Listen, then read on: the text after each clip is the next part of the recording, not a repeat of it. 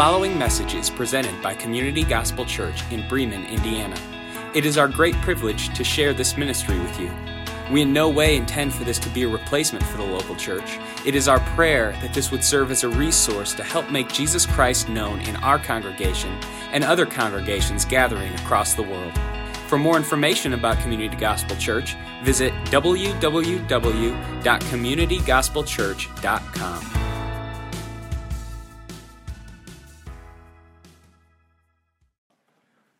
Well, if you would open up your Bibles or electronic device that has a Bible on it, we are in the little book of Second Thessalonians.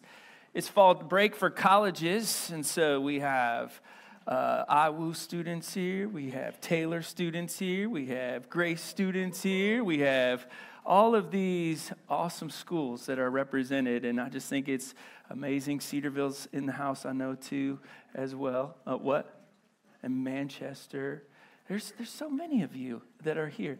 We should have um, a dodgeball tournament to see what school is the best. I will bring every student I know uh, from Grace College. I'm just saying that, that would happen.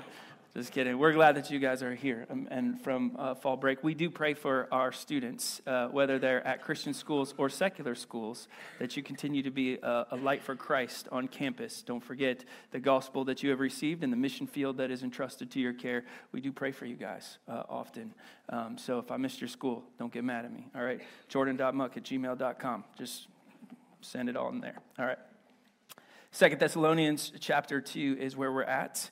Um, it is interesting with everything transpiring with Israel and everything that is happening in our world. We look out often and uh, we find ourselves in kind of this ever changing world.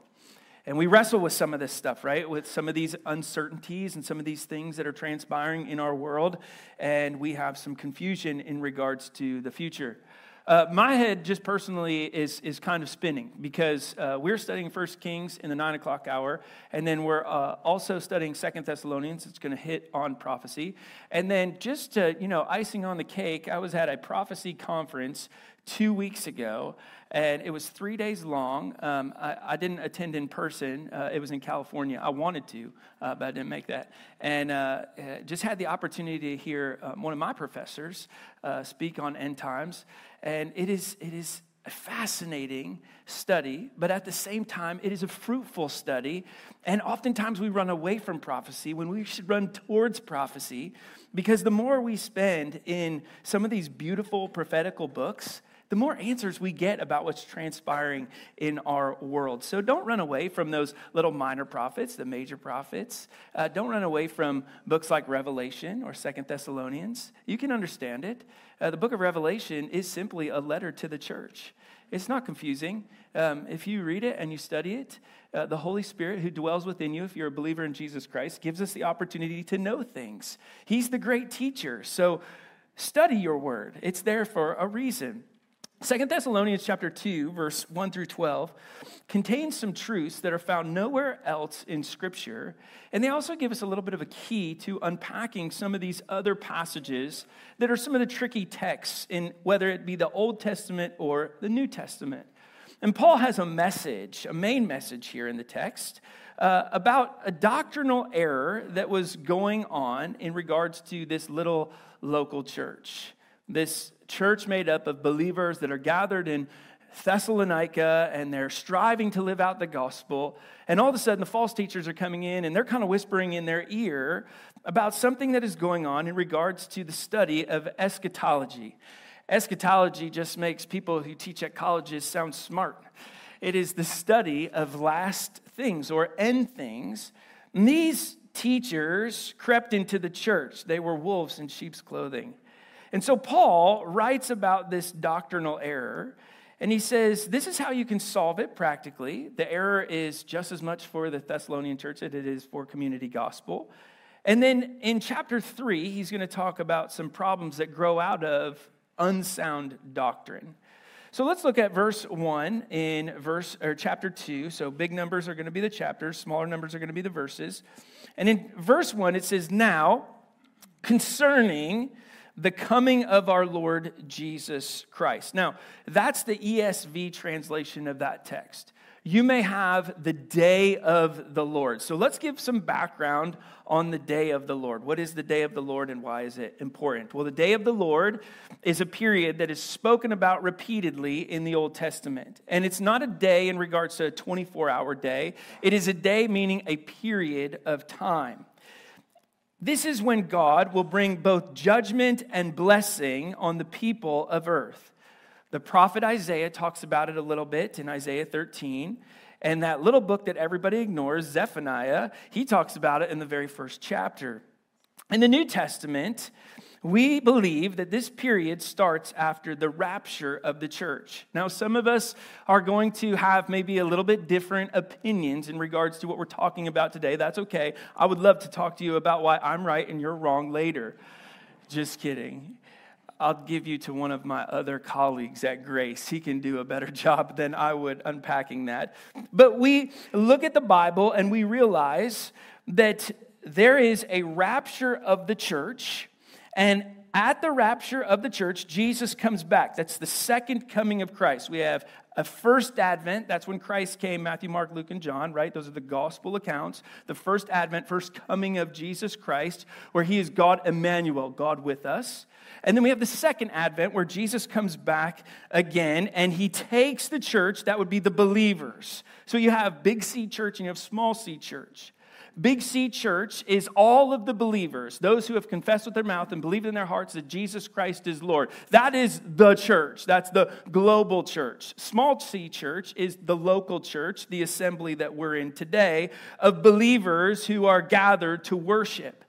So God comes back, he takes Big C church, Jesus comes back, takes Big C church, and then that ushers in this time of tribulation or the millennium.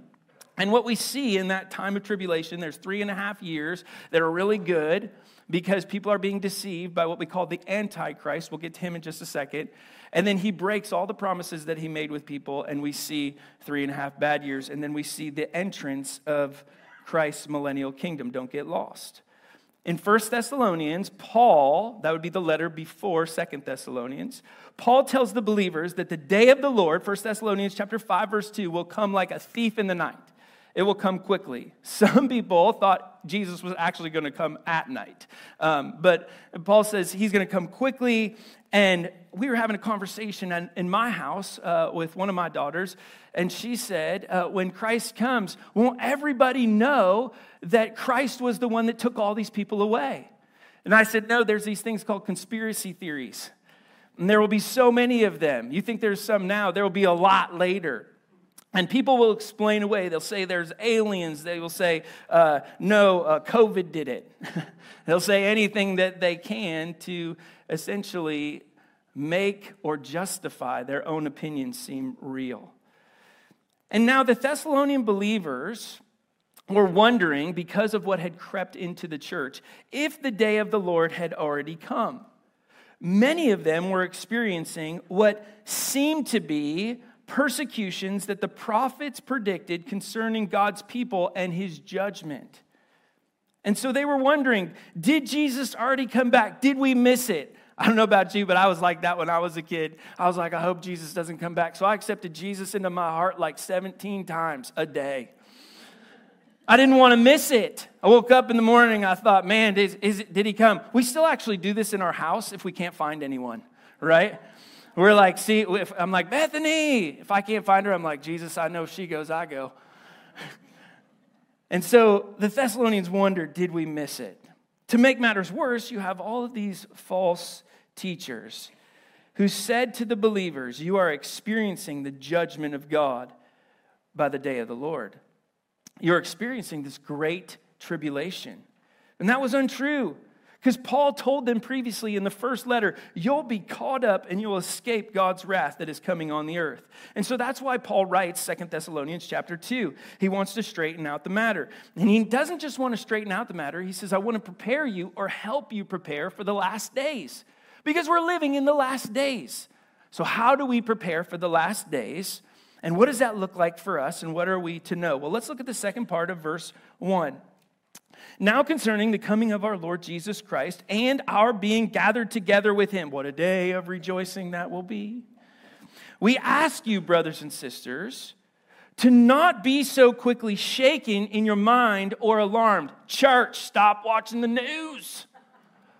You are so shaken and alarmed in your minds. Stop. Hold on a second. You're grounded in good theology. Either by a spirit or a spoken word or a letter seeming to be from us. Plagiarism existed way back then, college students, to the effect of the day of the Lord has come. Now, pause here for a second. What Paul's saying in those first two verses is we are not there yet, but we're getting closer every single day.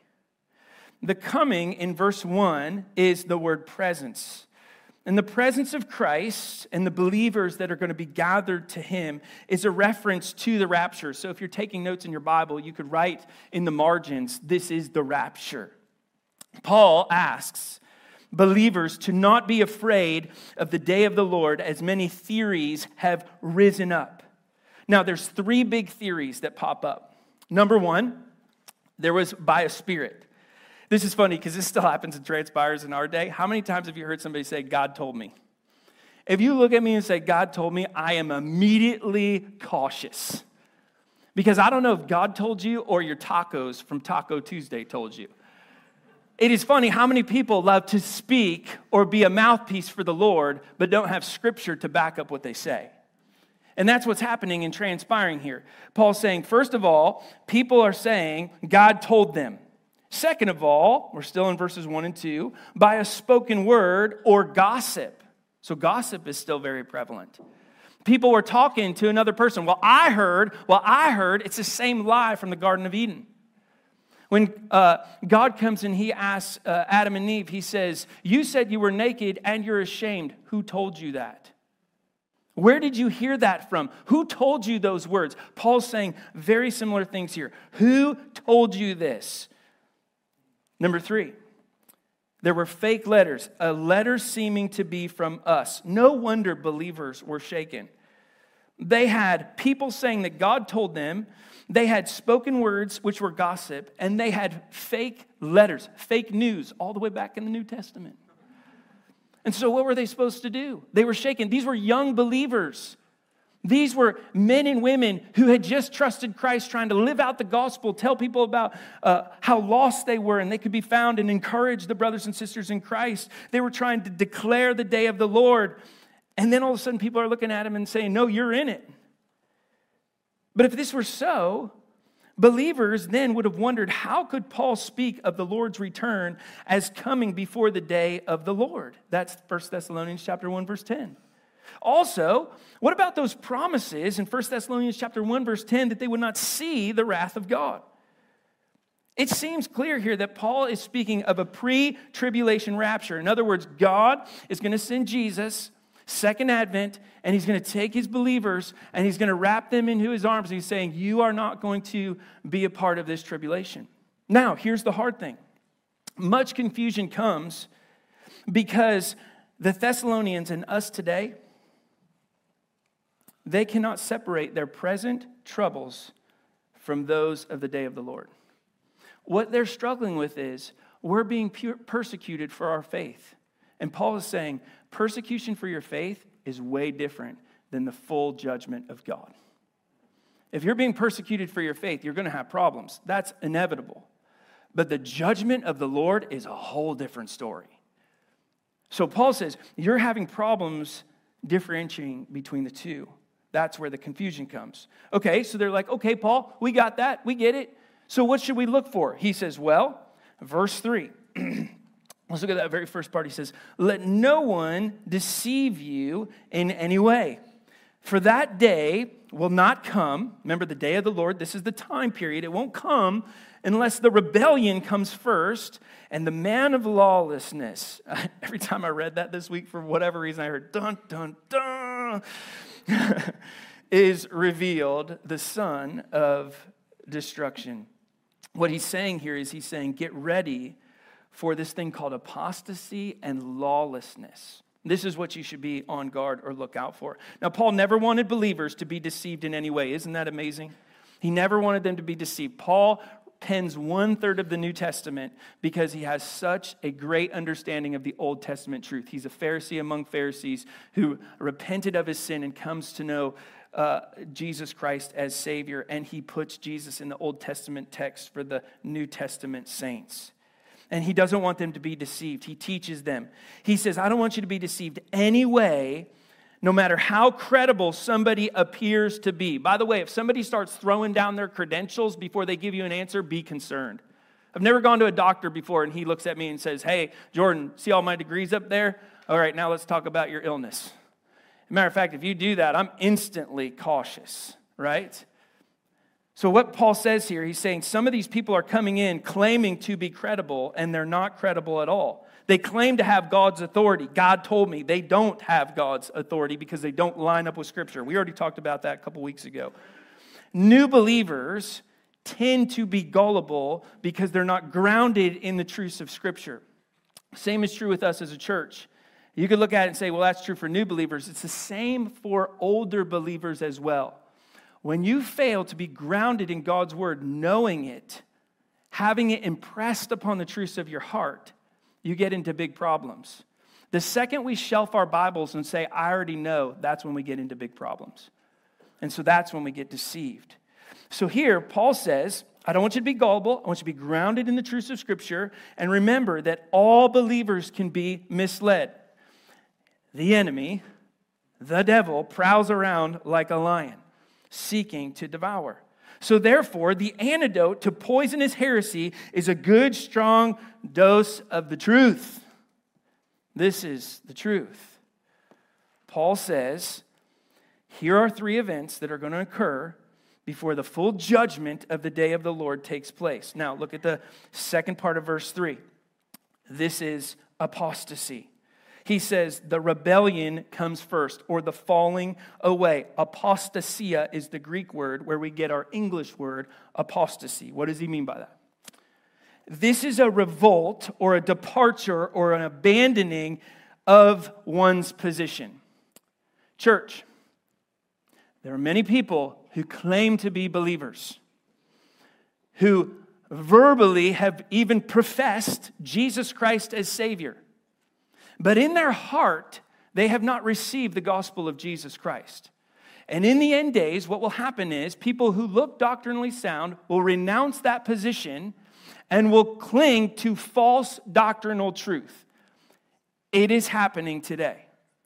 This is transpiring today. There are many quote unquote theologians that were respected for years who are now in evangelical circles renouncing their position and saying, We are going to a different doctrine. We are committing apostasy. We are abandoning our position. They are being revealed for not being true believers. Now, we look at that and we say, oh, good, sign of the end times. This has been going on since day one.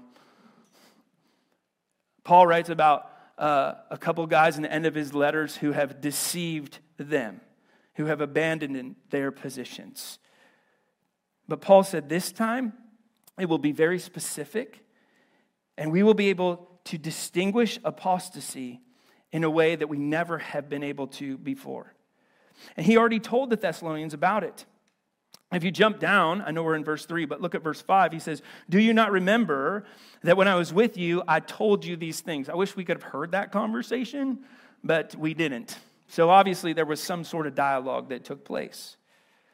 Now, our job as believers is to keep our attention focused on the fact that Christ will come again, but also seeing when people turn from God's truth to worship the man of lawlessness. Well, who's that? Well, that's the second thing that Paul talks about in regards to the events that will occur before the judgments of the day of the Lord. People will abandon their positions, they will say they're Christians, they'll abandon that. And then this man of lawlessness, look at verse 3, will come. He will be revealed. He is the son of destruction. He opposes and exalts himself against every so called God or object of worship so that he takes his seat in the temple of God, proclaiming himself to be God. Verse 5. Don't you remember that uh, those things when I told you when I was with you? Now jump down to verse 8. And then the lawless one, when he is revealed, whom the Lord Jesus, he will kill him. Yes, praise the Lord. That's kind of awesome. I get excited about that. With the breath of his mouth and bring to nothing by the appearance of his coming. So, apostasies, first and foremost. Then, second thing is the revealing of the man of lawlessness. So, we talked about trials and tribulations in Israel and all those things transpiring, right? We talked about that. What are we looking for with all of that drama that is going on overseas? We're looking for one man what happens is this man of lawlessness. Now, this is capital A for those of you who are taking notes in your Bible. This is the Antichrist. Capital A, Antichrist, one specific person. Anyone who is against God is an Antichrist. Okay? They are against Christ. This is one person. He will come into the world scene at the beginning of the day of the Lord. He will oppose the living God and his law in every way. He will be completely lawless. People will love him. He will be charismatic. He will grab people's attention. He will be a swift talker. He will make all the promises. He is a politician through and through. The Antichrist will oppose and exalt himself against every so called God or object of worship. Now, I think for the first three and a half years, the Bible speaks of the fact that he's going to be very well liked. He's going to make all these promises. People are going to cling to him. After three and a half years, now we're going to be gone for this, uh, he will take that seat in the temple of God, claiming to be God, and he'll break all those promises. Now, you're probably asking yourself, like, where, where else is that in Scripture? Well, you remember when you were in Sunday school or children's church or whatever the case is, and you studied the first six chapters of Daniel, and you thought to yourself, I'm going to go home and study the rest of Daniel? and you got to verse 7, you're like, I'm not going to study the rest of Daniel. Daniel chapter 7 is where the Antichrist is said to be a boastful king, verse 11, who will try to change the set times and laws. He will offer false peace to the world with his charismatic personality. Any slippery, snake like politician who enters into this world where people love him is a red flag for me. He will make incredible promises. He will even do breathtaking miracles. He will unite all the nations politically. He'll unite all the nations economically. All the religions will be under his leadership, and he will make a covenant with Israel for three and a half years. He has a coexist sticker on his bumper. That's him. He will break that covenant, Daniel chapter 9, verse 27. He will stop Israel's sacrifices. He'll enter the temple and he'll set himself up as a God and he will demand to be worshiped. And people will do it. In Mark chapter 13, if you want to make a note in Second Thessalonians, Mark chapter 13, verse 14, this is exactly what Jesus talks about when he talks about the abomination that causes desolation. It's exactly what he talks about. The Antichrist is a man doomed to destruction. Revelation chapter 13, verse 1 through 10 says, He is a beast that comes out of the sea. He opposes salvation and he is destined to everlasting torment. You do not need to be afraid of him. You do not need to be afraid of this man. Paul tells the Thessalonians all of these things and reminds them again because they're like sheep. They've gone astray. He says, Cling to Scripture, don't follow false teachings, and do not leave the way. The way is what believers called themselves in the New Testament. We follow Jesus' way, we ride the dust of the rabbi. So that's two things, all right? So apostasy is going to come. Get ready for that revealing of the man of lawlessness. Get ready for that. And then, six, he says, let's talk about this removal of restraint against lawlessness. And you know, verse six, what is restraining him now so that he may be revealed in his time. For the mystery of the lawlessness is already at work. Only he who now restrains it will do so until he is out of the way. We read verse 8, so I'm not going to read it again. The third event is the removal or restraint against the Antichrist. Verse 6 says, He will be revealed in his time. It seems as if Paul elaborated on this earlier, but he's summarizing, giving the information that he already gave in person. We know three things for sure. Number one, and you should amen this lawlessness is already at work, right? It's already there, it's already happening, it's already transpiring. We can already see that. Watch the news. Two, it's a mystery to what's holding him back. Perhaps it's the Holy Spirit. We don't know for sure. The Holy Spirit could be the one who is restraining him right now. We don't know why he's held back, but he is held back. Three, we know he will be destroyed by Christ. And so, Paul's major message here is that the Antichrist may control mankind, but he'll be no match for our Messiah. Our Messiah will be victorious. Now, Second Thessalonians chapter 2, verse 8, if you read that, it says, And then the lawless one will be revealed starting ushering in the day of the Lord, whom Jesus will kill with the breath of his mouth, all that other stuff. He elaborates on this. This is a summary. Verse 8 is a, is a summary because essentially he is covering in one verse the seven year career of the Antichrist from the time he makes a covenant with Israel, soon after the rapture, until the overthrow by Christ at his second coming at the end of the tribulation. Don't get lost, all right? That's in Revelation. You have Jesus coming back starting of seven years, tribulation, then Jesus comes back again and he sets up his millennial kingdom. All right? So that's what Paul is saying here. Now, uh, commentator Hiebert says the glorified Jesus, this is what you need to know because we get lost sometimes in prophecy and prophetic words. This is the message. The glorified Jesus will slay the lawless one like the bee, like the blast of a fiery furnace. That's good news. You do not need to be afraid of him. He will be destroyed. When Jesus comes to earth, he will stop the Antichrist's efforts just like he did to Saul on the road to Damascus. But this time there'll be no chance for salvation. Now, this comes up a couple times. People have this, this, this thought. They say, okay, Jordan, um, we as believers, Jesus comes back for us. He raptures the church. He takes us with us. In those seven years, can you come to know Jesus in that time? Can you come to trust Christ as your Savior? I would say, I don't know, but I wouldn't bank on it. I mean, if you know this is going to happen, you should trust Christ, right? There's been a couple people in my life, they said, Well, I'll just wait until Jesus comes back, and then I'll know for sure that he's back, and then I'll trust Christ. I wouldn't want to live through those seven years, first and foremost. Second of all, that's dumb. Third of all, what if you die before it happens? Well, now you're really in trouble. So the key is trust Christ, right? Now, what's funny is the world will be worshiping the Antichrist. They will believe that he has all the power and authority when suddenly out of heaven will ride Christ. I think God's favorite animal is a horse. The King of Kings, the Lord of Lords, with an army of angels. And his entrance will signal the end of all the false powers. The question is, whose army are you going to be in? Now, some people look at that and they say, Well, I'd rather party in, he- in hell with my friends than be in heaven with Jesus. Hell's no party. Like, this is the absence of grace that is given to us by God. So, whose side are you going to be on? So, verse 9. The coming of the lawless one is by the activity of Satan with all the power and the false signs and the wonders and all the wicked deception for those who are perishing because they refuse to love the truth and to be saved.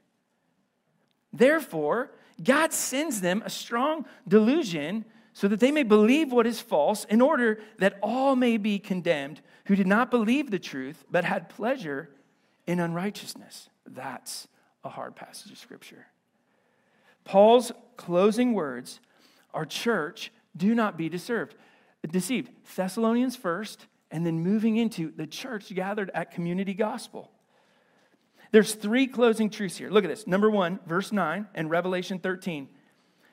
He will be empowered by Satan. The Antichrist will use Satan's methods of counterfeiting, false signs, and wonders. He will perform powerful miracles that will be evident to all that he has supernatural power, and people will stand in awe of him. This is why I don't watch the religious channel. Just straight up. There's so many people who are out there performing signs and miracles. I'm, I'm cautious. I'm not saying that God doesn't perform signs and miracles. I'm just saying he runs a little bit more covert than Satan does. And when it's not attached to anything doctrinally sound, then I'm really cautious. One such miracle and the people's awe are mentioned in Revelation chapter 13, verse 3. Where he says, I saw one of the heads of the beast seem wounded beyond recovery, but the fatal wound was healed. The whole world marveled at this miracle and gave allegiance to the beast. There are things that are going to happen and transpire where people are going to look at it and they're going to say, That's of God, when really it's not of God at all. And they will follow into these lies. Be careful about that which is empowered by Satan. Sometimes we think that which is biblical and grounded is not biblical and grounded because it doesn't really have any root in Scripture or the gospel that we have received. So that's the first warning there. Paul elaborates on that in verse 10. He says, Everything the Antichrist does will be misleading. Look at his words. He says, Especially to those who refuse to love the truth and be saved. Not everything the Antichrist does will be perceived as evil. However, it will misrepresent the truth and it will lead people away from God. 90% of the truth with and a 10% lie is still heresy. It's interesting. Now, here's where, here's where the Bible really gets kind of neat, right? If you look at verse 10, the same three words are used to describe the Antichrist miracles in verse 9, 9 and 10. You see miracles, signs, and wonders. Now, what's really interesting there is those same three words was how Jesus' ministry and the apostles' ministry was defined. So you have three camps. You have camp one, that's Jesus. He did miracles, signs, and wonders.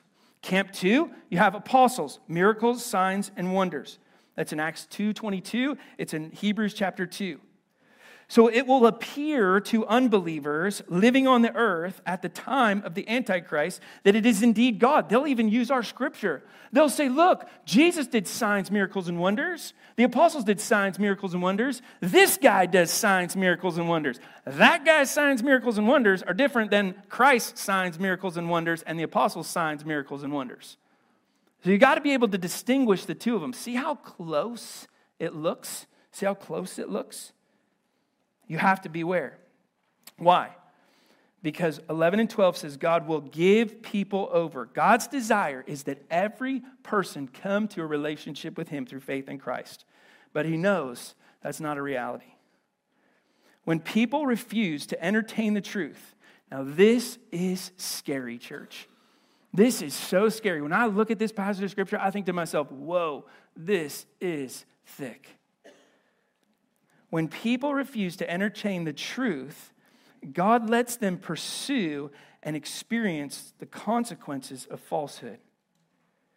God, as the judge of men, begins this judgment at the moment of man's rebellion. He lets, as Paul says, this powerful delusion come from humanity, choosing error over truth. This is why, church, straight up, this is why kids come to know the Lord fast. And this is why adults are so slow to the acceptance of the gospel because they've spent years hardening their hearts. A kid is so impressionable. Jesus died on the cross for my sin. Check. Love that. Want that. They impress the truths of Scripture upon their heart because they are impressionable. Adults, we look at it, we're like old dogs don't get taught new tricks. We get set in our ways. And what Paul's saying here is he's saying the path towards condemnation is very slippery and downhill. It happens little by little by little by little. Now, how does it happen? Follow the text. He says it begins with a fascination with evil. Church, we got to be so careful what fascinates us. Uh, our ministerial, uh, the group of guys who uh, are around this area who uh, pastor uh, free churches, uh, we're reading a book next year called Awe by Paul David Tripp. And it's all about the awe and adoration of God, being fascinated with what God is fascinated with, being, being overwhelmed with what God is overwhelmed with, because we realize that our fascination sometimes can wander away from the things of God. And if we're constantly fascinated with the things of God, then our drip, little by little, will be for Him and not for the enemy.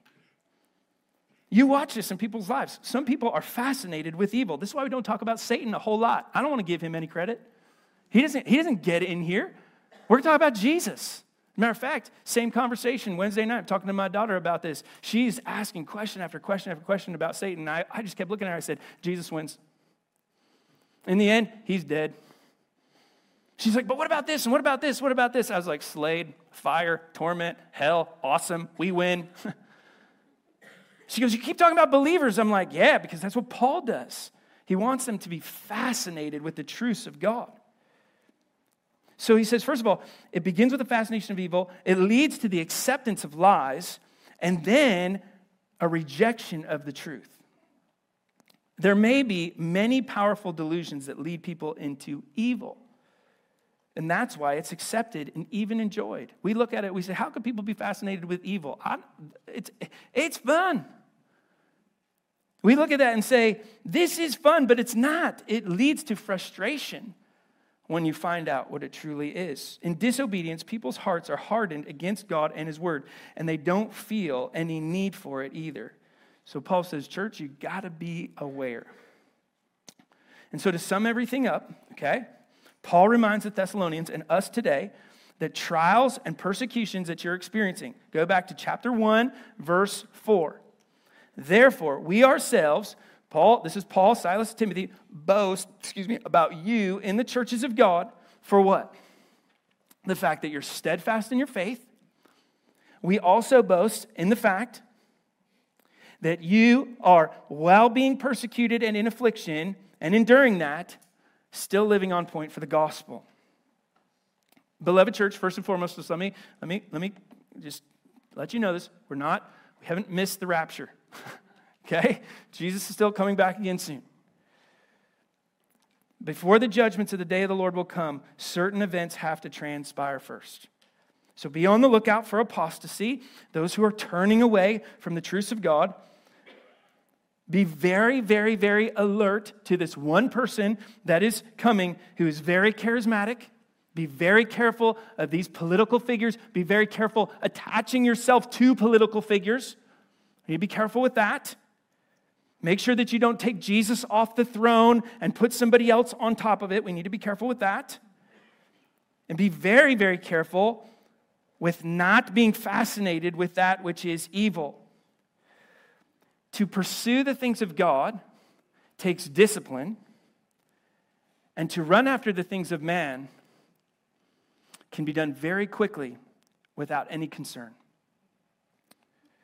So, what Paul says here is says, since these events haven't transpired, we're not experiencing the judgments accompanying the day of the Lord, so you continue to be faithful, be obedient, make Christ known, no matter what happens and transpires in your world. Let me pray for you. Heavenly Father, thank you so much for Paul's words to the Thessalonians.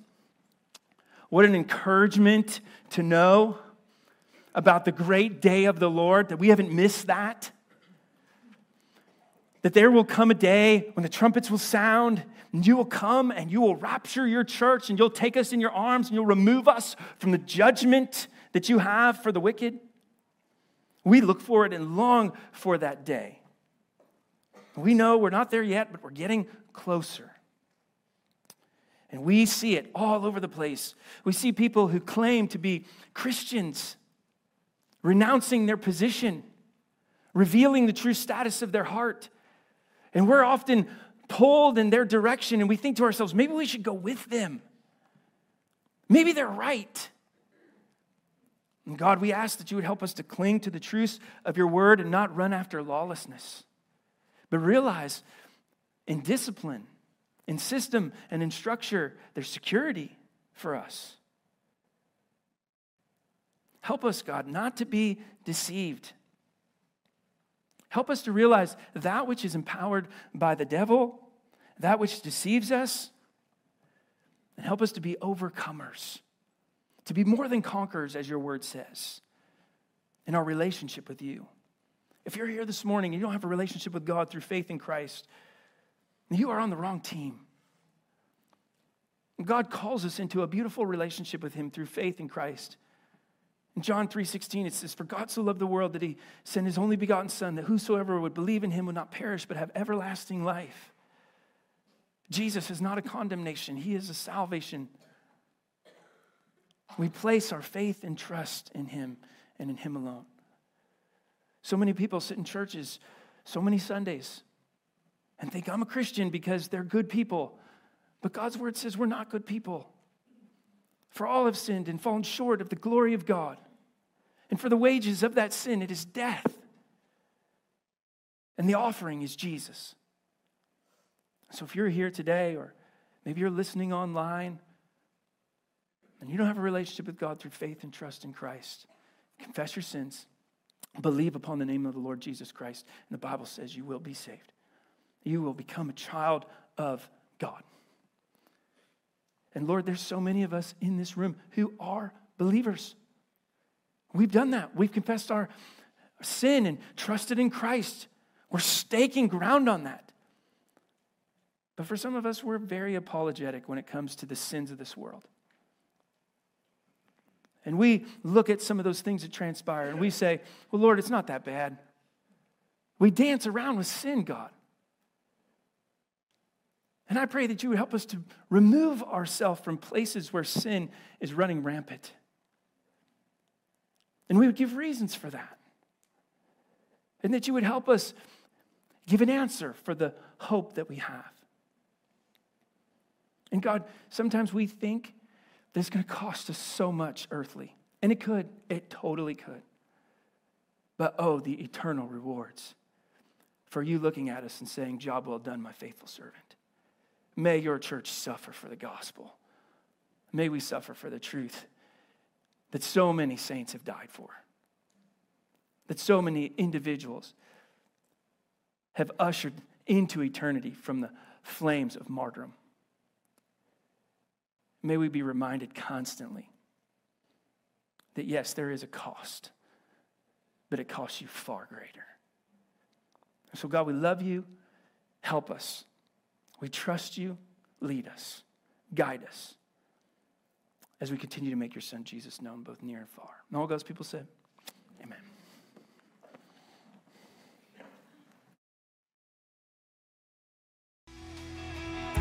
Thank you for listening to the Community Gospel Church podcast.